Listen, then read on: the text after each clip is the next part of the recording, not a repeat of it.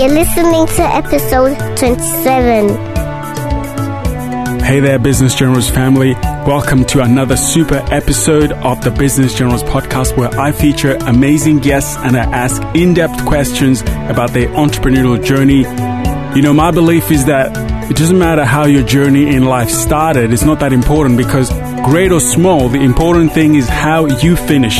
So, whatever your situation today, I want you to know that you can get your hopes up, that you are good enough to chase your dreams. In today's show, family, I dig into how it all started for our feature guest, how they have built their brand, and I even get into all the juicy details about their big challenges, their growth moments, and all their big breakthroughs. So it's going to be an amazing show. I actually selfishly started this podcast because I love to hear how entrepreneurs did it, and I wanted to ask the questions for myself. So really, I am the number one student.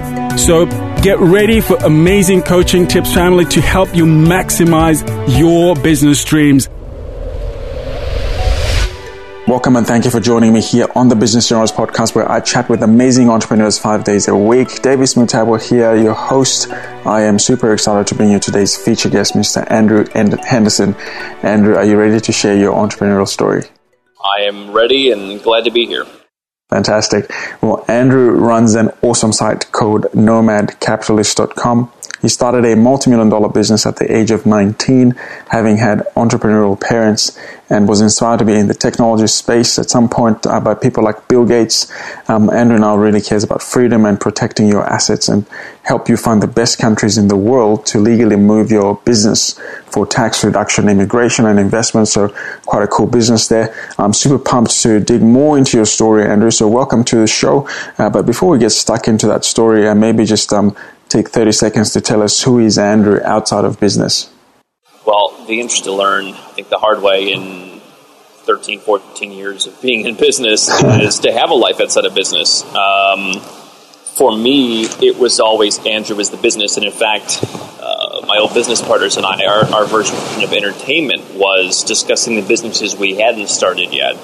Um, so for me, being the nomad capitalist deciding to go where I'm treated best and deciding to live in great places around the world and travel and actually start to enjoy and not make everything about investing and doing business, but actually enjoy traveling, enjoy cultures, understand cultures. That's been the big thing about me and wanting to be the global citizen who's not just the guy uh, who grew up in the U.S. and doesn't know what's happening in the world, but someone who understands and is comfortable anywhere in the rest of the world, business or uh, otherwise.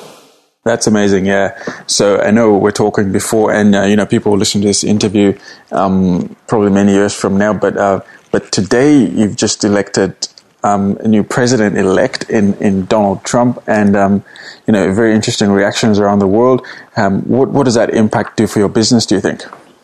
You know, I see this all the time on uh, on our website, nomadcapitalist.com. People come, and I don't know every event but we'll see times where we get you know a bunch of Indians that'll come and have a huge traffic spike, and then they'll go and nothing much happens. After Brexit, same thing, where traffic went up five or tenfold. Um, after Trump, and I was sitting uh, here in South Africa watching the results up to like 11 o'clock in the morning and looking at our analytics, and traffic was up 10, 11 times normal levels, mm. and everything's going crazy. And I don't know that it'll have a huge effect, quite frankly. I think that um, you have these kind of sugar spikes where people panic and they freak out and they get angry.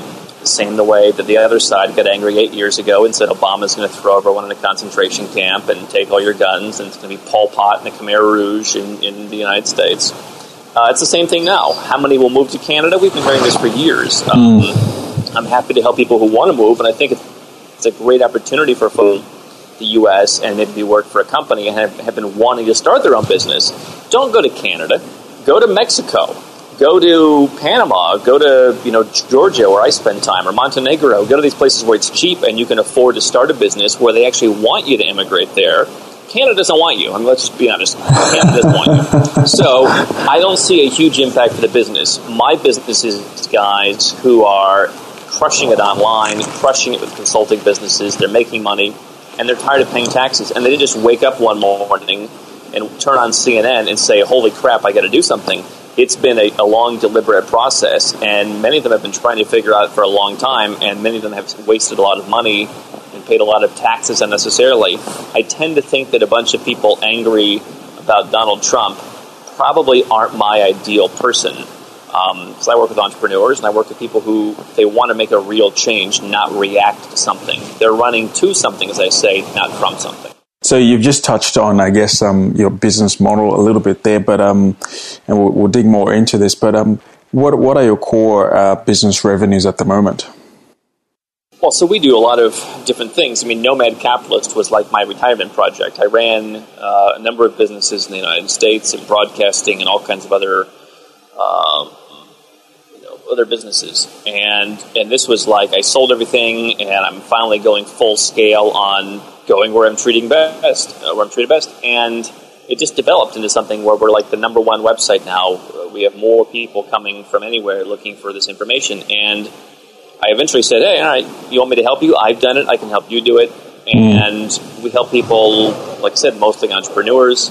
They want to pay less in tax. Some of them want second passports.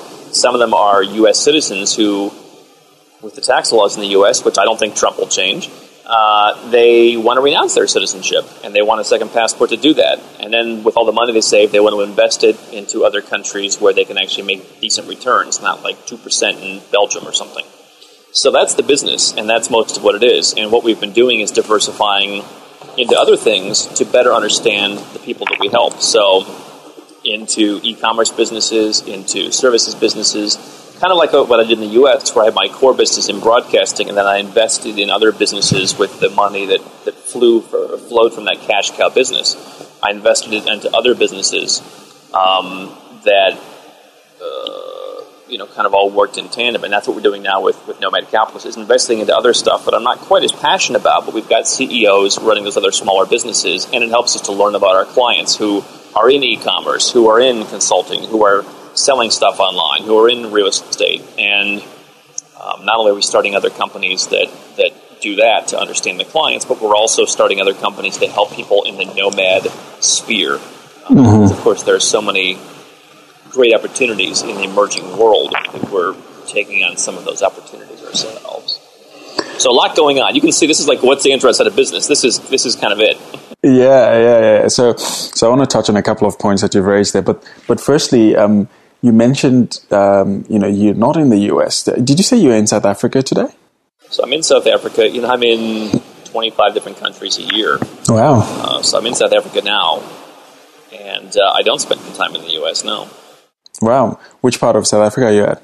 Well, so Cape Town is the place, and, and I'll be all over South Africa. Um, but uh, the um, it's not really a place that's ready for prime time yet. The internet is not so great, quite frank, but Cape Town is a beautiful place. It has the best of Malibu and San Diego and Arizona. Just from being from the western U.S., it, it kind of feels like some of the best parts. So it's it's a great part of the lifestyle. Oh, that's great. I've never been to Cape Town, but um, spent quite a, quite a lot of trips going down there when I was uh, I was working in Botswana for for a number of years. That's very good. Um, so let's talk about your broadcasting business. Uh, was that your very first one, and how did that come about? Yeah, I uh, I grew up. Interesting enough, you know, Donald Trump was one of the guys I really enjoyed back when he was not a firebrand political guy. I mean, obviously, we've now seen that he's a guy who likes puffery, but you know, his business books, I really enjoyed his business books, and I was kind of looking at different things, you know, real estate and finance and stuff like that. But you know, I'd followed my father, who was in the finance business, but it was also on the radio. I followed him to radio stations, and so I, I put the two together. Where I said, I love the radio aspect, but I don't want to be the guy who tries for the one in a thousand chance to be Sean Hannity or be Rush Limbaugh.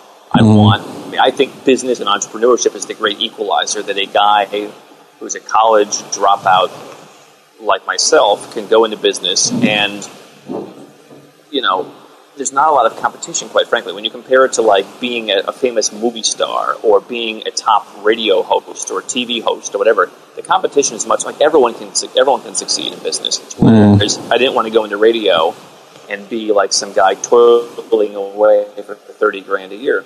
So I put the business and that I like together with radio and uh, we started a uh, company that was basically a infomercials on the radio, very niche stuff, and we commercial financial services.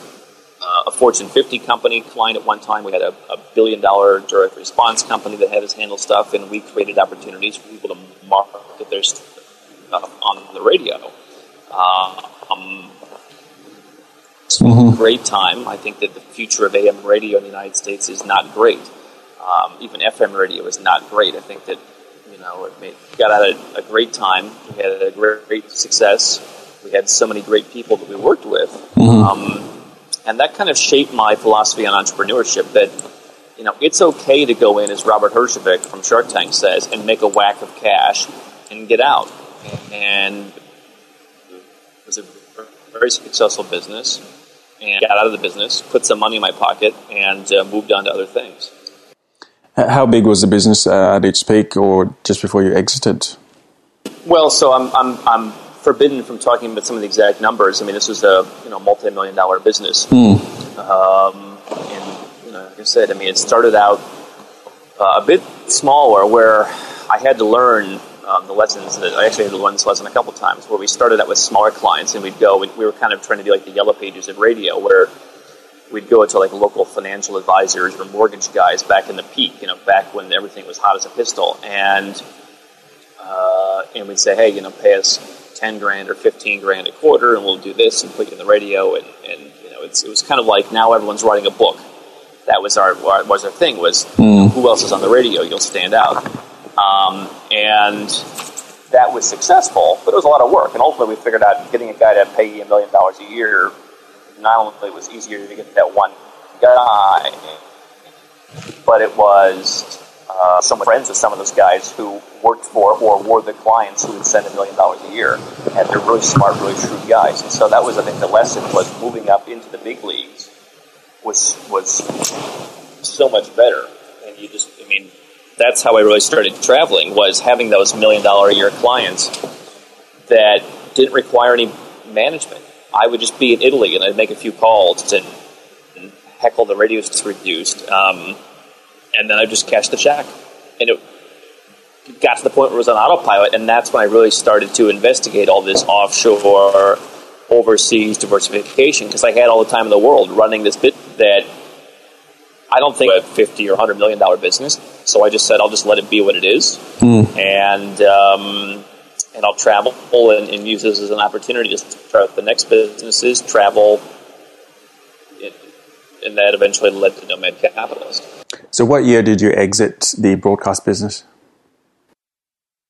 So we got out the, the kind of the, the end. I mean, there were some you know, different just kind of 2012. I was out of it uh, end of 2012, basically for good. Worked with a few people, just kind of on an ad hoc basis, people I liked, and kind of as a personal favor, I guess. I was still kind of in the business um, for a little bit after that, but um, yeah, 2012 was the end. 2013, I sold the last the U.S. businesses.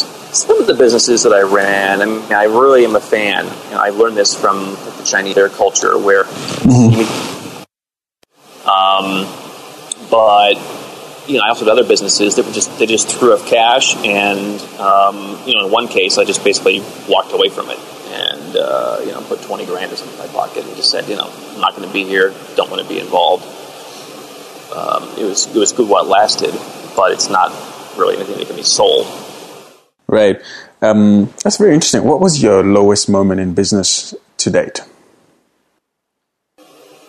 You know, that's a great question because you know, I think that my answer to that is I don't have a great low. I look at these entrepreneurs who like they're like I was practically on my knees. I watched the Shark Tank. People are crying about how they were down to their last dollar, and I think that I mean, everything that we've done has been, or I've done, you know, has been tremendously successful, and, and that can be a good thing, but it can also be a bad thing. I think mm. the low moment is not having enough low moments. Um, I have a bit of, you know, my father's investor mindset, um, where I look at things as an entrepreneur and also as an investor. I look at mitigating risk, and um, you know, I'm not a guy who's going to create Facebook or create anything like that. Um, I, I, don't like volume businesses, and I mm-hmm. also, um, yeah, I just I just don't see it for me. Um, so I, I think that not having enough flows and, and, and just doing stuff that works would be the issue, and, and that perhaps I should be taking more chances. Um, even now with the startups, I mean, it's stuff that we know. It's stuff that I understand basically how it works, and lots of people are doing it in one form or another.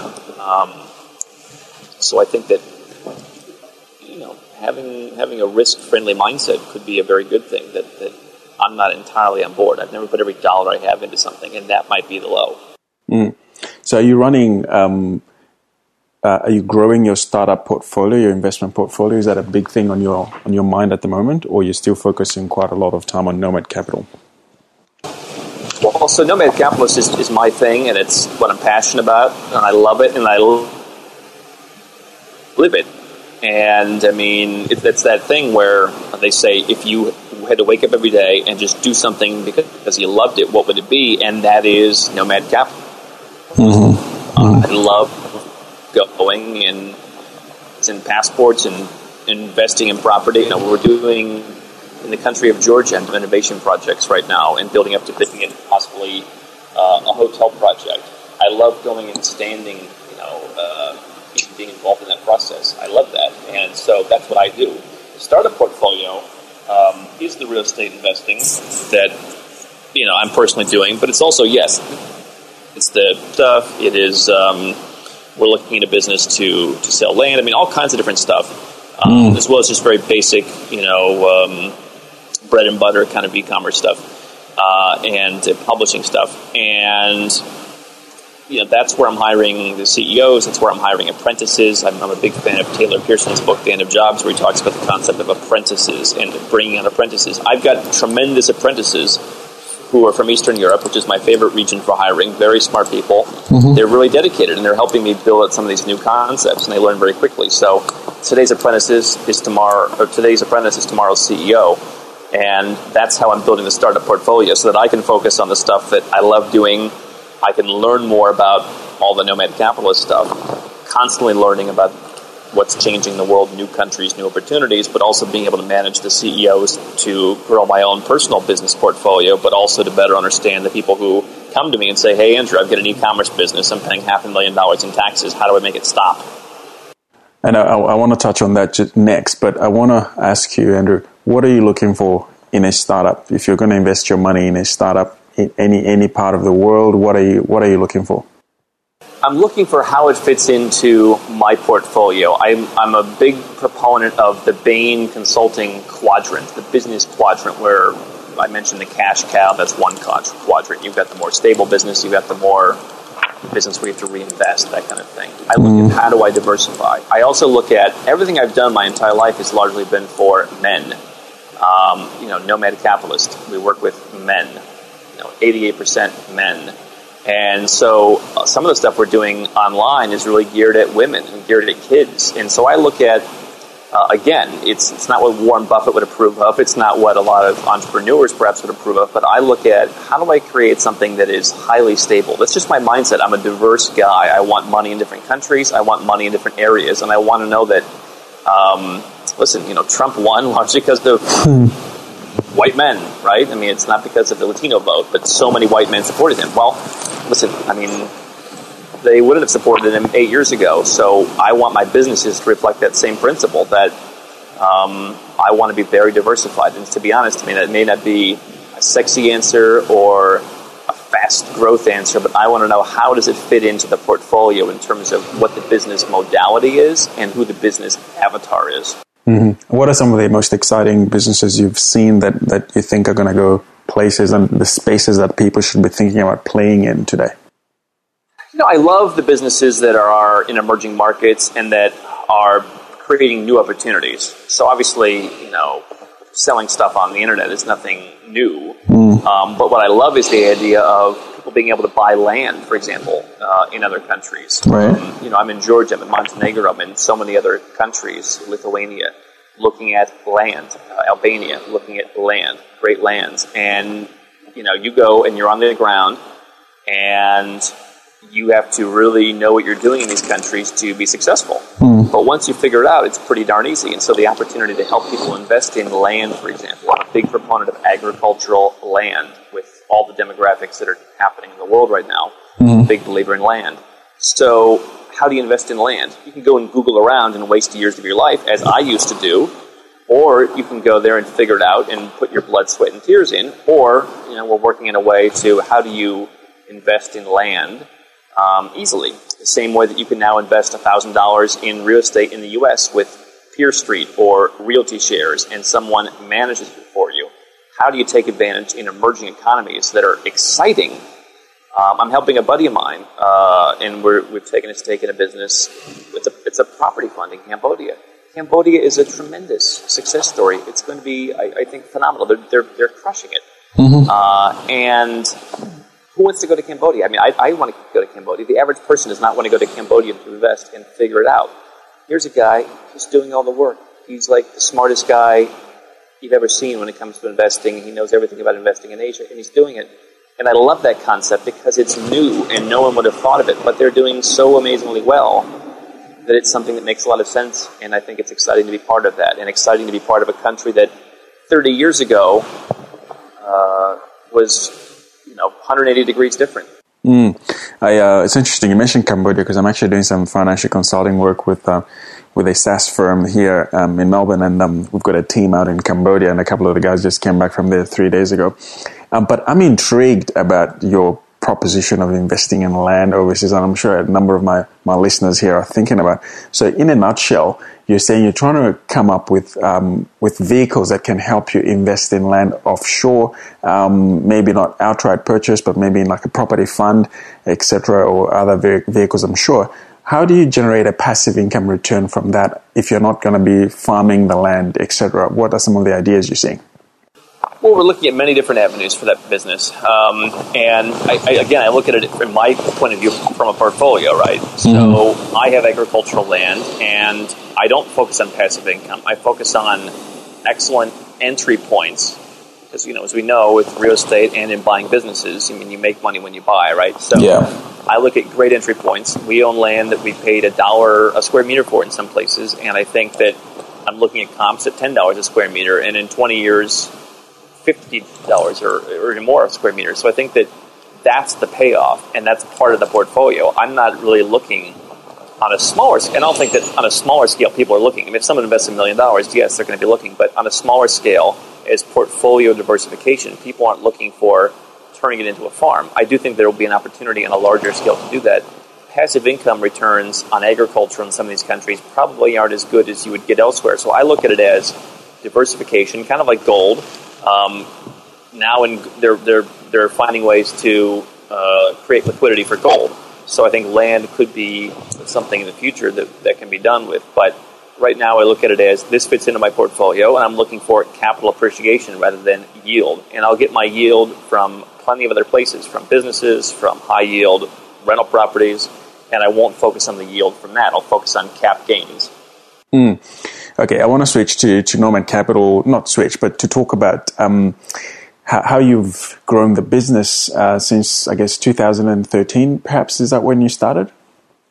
Yeah, uh, end of 2012, 2013. And, and like I said, I mean, spent a year not running it as a business. Our first real business project was January 2014. Peter mm-hmm. Schiff uh, came to our conference. He spoke at our conference. We had a great conference. I think one of the biggest ones the industry had seen for a first conference, and that was the beginning. So for a year, it was just Andrew writing and saying, "Here's what I'm doing," and people getting into it. Um, so yeah, 20, uh, 2013 was kind of the first year. And how did you grow from there? How did you acquire your first customers, for instance? Well, so I think that I've seen kind of a, a, a metamorphosis of how I would want to be treated when I'm in this industry. And you know, at first, we did a lot of writing, and that's what I enjoy doing is writing, was sharing my story. And then people liked that, so I said, okay, great, we'll provide more premium writing. Buy a book. Here's the banks that I recommend. I've dealt with all of them. You know, you know here's what here's my experience. You know, buy a book. Mm-hmm. Ultimately, you know, I look at a guy like Frank Kern who talks about the value pyramid. You know, if you want to program your VCR, do you want the manual do you want a guy to call you and tell you how to program your VCR, or do you just want to go make love to your wife and when you come down and Law and Order is recorded? Um, and I look at it from my perspective. When I go to new countries, I go in and I find a great lawyer and I say, I'm going to give you five grand and I want you to show me around and help me and do whatever we need to do.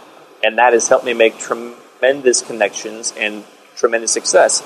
And so, how we've acquired people now is simply saying, hey, listen, I do this stuff. Mm-hmm. If you answer some questions, let me see if I can help you. And if I can, then you know we'll get to work and we'll, we'll see what we can do for you. And we'll create a plan of attack which is what actually works for me. So as opposed to the lawyer in Panama who sells Panama companies, who's not going to tell you maybe you shouldn't have a Panama company, I actually have the Panama company and I tell you, hey, it sucks. This company's better. Um, and so the acquisition is merely saying 1,200 blog posts, uh, podcasts, and radio shows, and interviews, and everything else, and people come and they say they want my help. So providing value and finding people who, who are looking for, for what it is that you that you've got, uh, which is what you've you've I guess done uh, very well. And how how um, how many clients or what, what size? Could you give us a frame of, of, of what Nomad Capitalist is looking like today, and whether you're pushing it to grow or you're kind of very happy with where things are at? Yeah, I mean, here, here's how I look at it. Um, I've reached the ripe old age of 32, and it's been 14 years now in business. And I, I got to be honest, the the challenges for me in the last couple of years were tackling stress, tackling anxiety, tackling uh, personal things that were really having an effect on quality of life, and quite frankly, on the business. Mm. I think that having a quality of life creates a better business, brings the right people in, you serve the right people better. It's just better for everyone. And so I uh, I work with five folks a month. Um, that's what I do. We've got a, I don't know two thousand and change people who go and apply every month, and, and I try and find five, mm. um, and the right five, and the five that not only want help and are committed to doing the work and committed to getting help, but that I can help um, because I don't want to run it like how do we get so many people in that it becomes a mill because then you're not focused on serving. Um, I'm, I think, in the fortunate position. I think anyone who is in the nomad capitalist lifestyle shares this.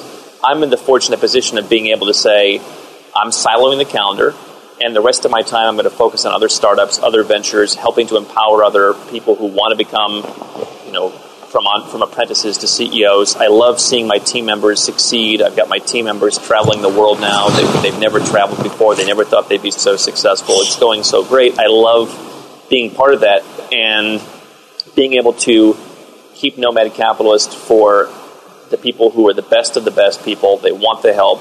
They're willing to commit at a high level.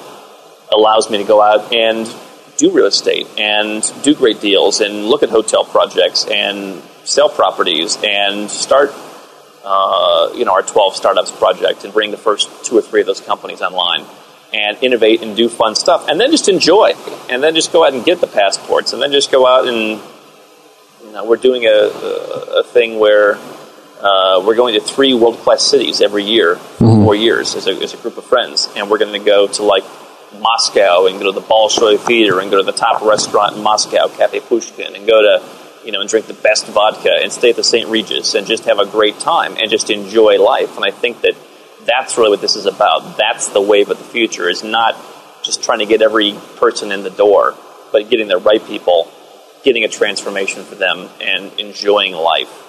Yeah, so it's a it's a very different model to to a lot of the online models, which which as you say is more geared towards volume and more geared towards um, being able to scale and automate. But you you've you've switched it. You want to um, five touch points with five people uh, I guess, it, for a month and really help them um, you create a solution for themselves that is that is personal. And uh, I love that. That's that's obviously working for you, um, and with you, all your other investments. Yeah. Hmm. Yeah, I mean, they're not just saying, "Hey, buy an ebook," and because I'll tell you, here's the truth. I had conferences, and like I said, I mean, they were some of the best attended conferences. People loved the conferences. People would come. We were in Cancun it was a lot of fun. It was also mm. a lot of work, by the way, but it was a lot of fun. Jim Rickards, Peter Schiff, great guys. Yeah. And people would come to the conference, and I'd see them the next year, the next conference. Oh, how's the bank account you opened? Oh, I never got around to it. And it's like you're paying five or ten thousand dollars to come here for a weekend, mm. and a year later you haven't done it. I said, listen, I, I finally had the realization that I've got enough. Like, I don't need to chase, I don't need to be the guy from Wall Street who says, I always need more. I've got enough. I can retire. I can, you know, if I'm going to be doing this, it needs to be transformative. Not only for me, I need to feel good, but it needs to be transformative for them. And even a high ticket conference, $5,000 wasn't enough to kick these people on the tokus and get them to take the action.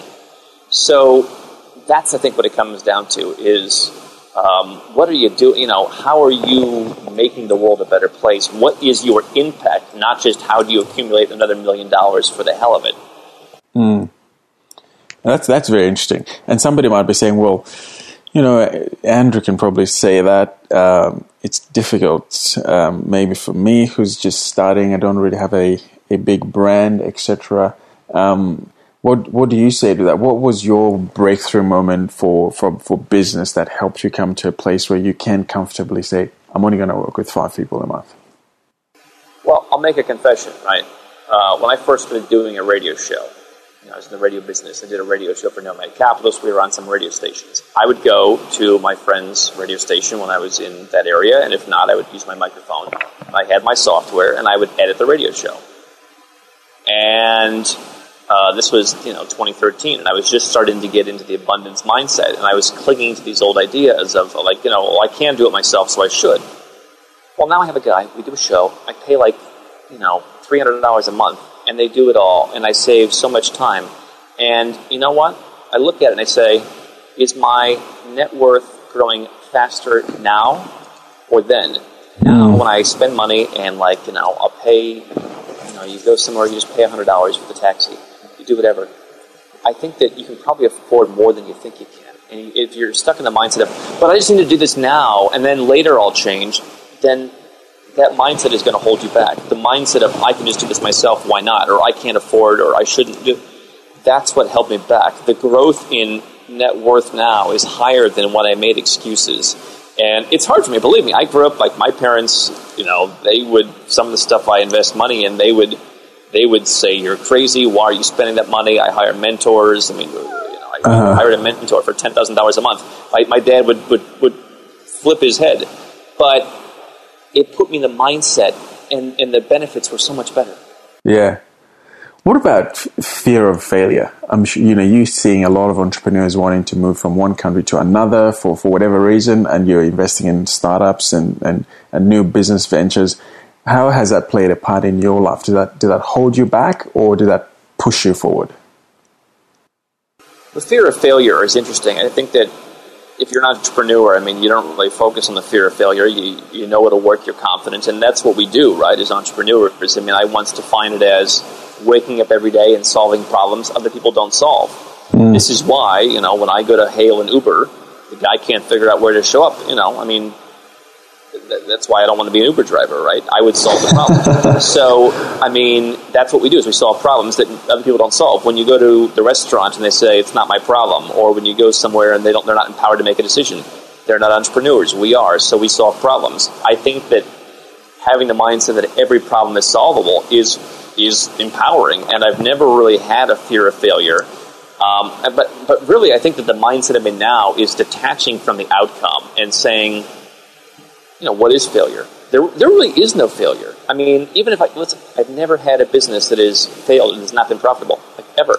And like I said, maybe mm. it's a bad thing hmm. because I, it, it's taken me longer to learn certain lessons, and there are still more lessons for me to learn than if I had had a big failure that I would learn from every time. We, you know, it, so there's really is no failure, and I think that maybe looking forward to failure almost and saying, you know, maybe it's better to quote unquote fail and learn the lesson. You know, every once in a while, I, I you know, I pay thousand dollars, or I pay two thousand dollars, or I pay whatever that I shouldn't have to pay. But I'm like, great, that's going to kick me in the behind and remind me to never do that again.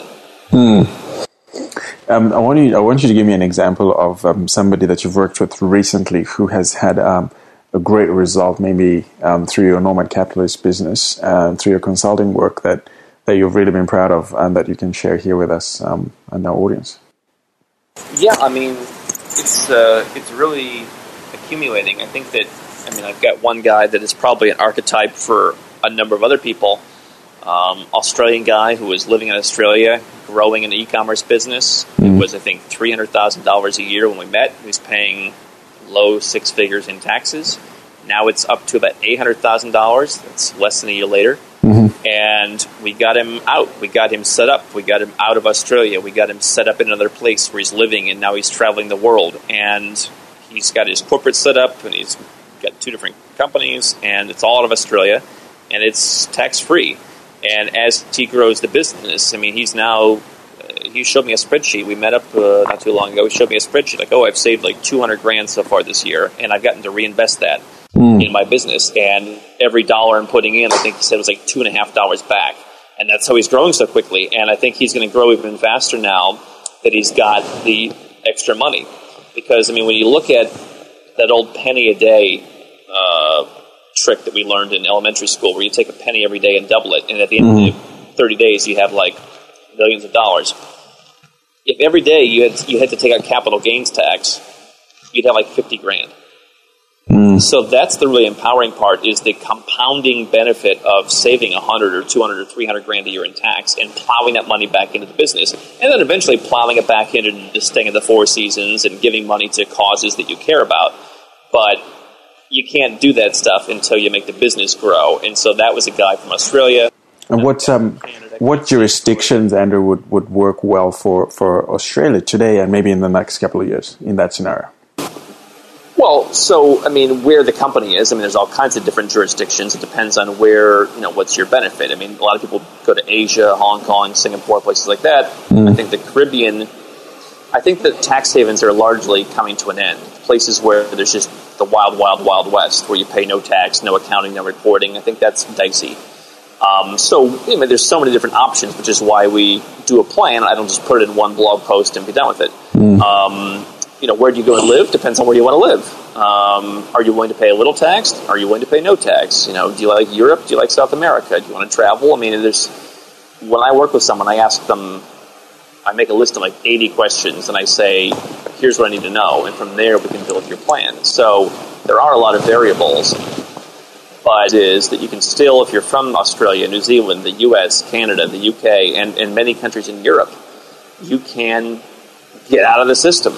And your plan is different from my plan, is different from that guy's plan, but there is a way to do it. And it's just a matter of saying, I want to do it. And it's more painful to pay 300 grand a year in tax than it is to do something about it.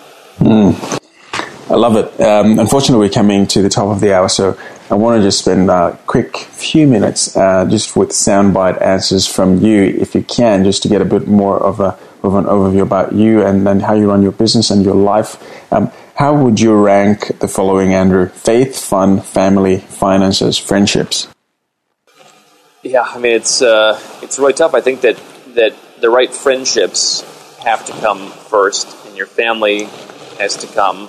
Uh, I don't have a lot of family, but I think if you have a family, uh, that's important.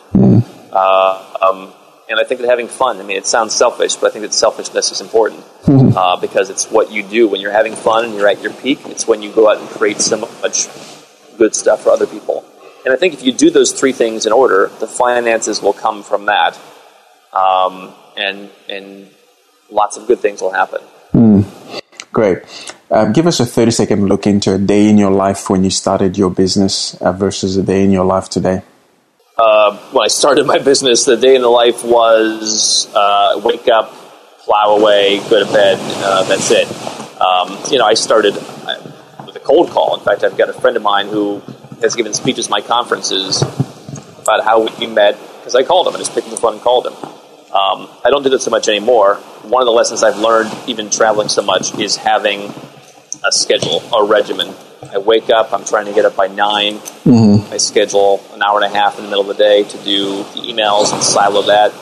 I spend Tuesdays mostly on the phone, uh, and um, I make I make sure I take personal time for you know going to the hammam, getting a massage, doing you know pampering stuff. That's that's Mondays. So I've really got the, the value of a regimen down. Very good. Um, what are the two books that you think are, are great reads for entrepreneurs? the one book that I'm recommending to everyone right now is, is Taylor Pearson's The End of Jobs. It's a great understanding of what is changing the world. Um, another book, if you're looking at emerging world and kind of branching out of your comfort zone, is the $10 trillion prize. It's a couple years old now. Mm-hmm. It's about primarily China and India and how they're growing as world economies and everything that's happening. And it gives you an insight into how people in those countries think and why they buy stuff. And I think that you're going to see tremendous fortunes made in not only those countries but other emerging economies, and people should be aware of that. Mm. It's interesting. I was just interviewing somebody uh, yesterday, and uh, they've built uh, quite a quite a nice business, um, just building, um, you know, so- software applications, etc. And uh, they're doing over three million bucks a year in in revenue. Um, so it's very interesting, and they're straight out of straight out of university. So so great share there. Um, what's the best way for people to connect with you, Andrew? We've got so many resources on nomadcapitalist.com. Um, if you go there, you can kind of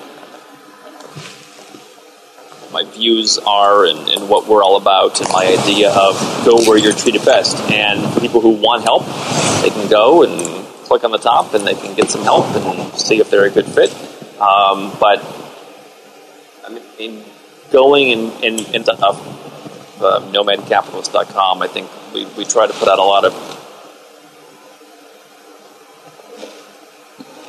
That's great. Um, well, before I ask my last question, I just want to acknowledge you for everything you're doing in the marketplace and all the all the great things that you're, you're doing to help people out, help people save on taxes, uh, and, and reinvest that money into their businesses, and really think outside their square in terms of how they can impact other generations with uh, with that um, access to more funds. And thanks for coming on this show and pouring out your words of wisdom. And now for the last question, Andrew. When it's all said and done, what legacy do you want to leave and be remembered for? And tell us why. you know, they uh, the saying is you have to make it, and then you can uh, matter. And I think that going from where I started now way branching out into more giving back that I would like. I'd like to create many other successful entrepreneurs uh, and successful people who who accomplish what and I'm proud that we're doing to continue with a lot of our charity projects. I think that in the fashion of a Bill Gates or a Warren Buffett, I think that that's the approach that people should be taking. Um, we're doing a lot of different projects um, to you know help people out, help the environment out, help animals out, and I think that that's what I'd like to be remembered. Thank you. Yeah, that's amazing. amazing offshore.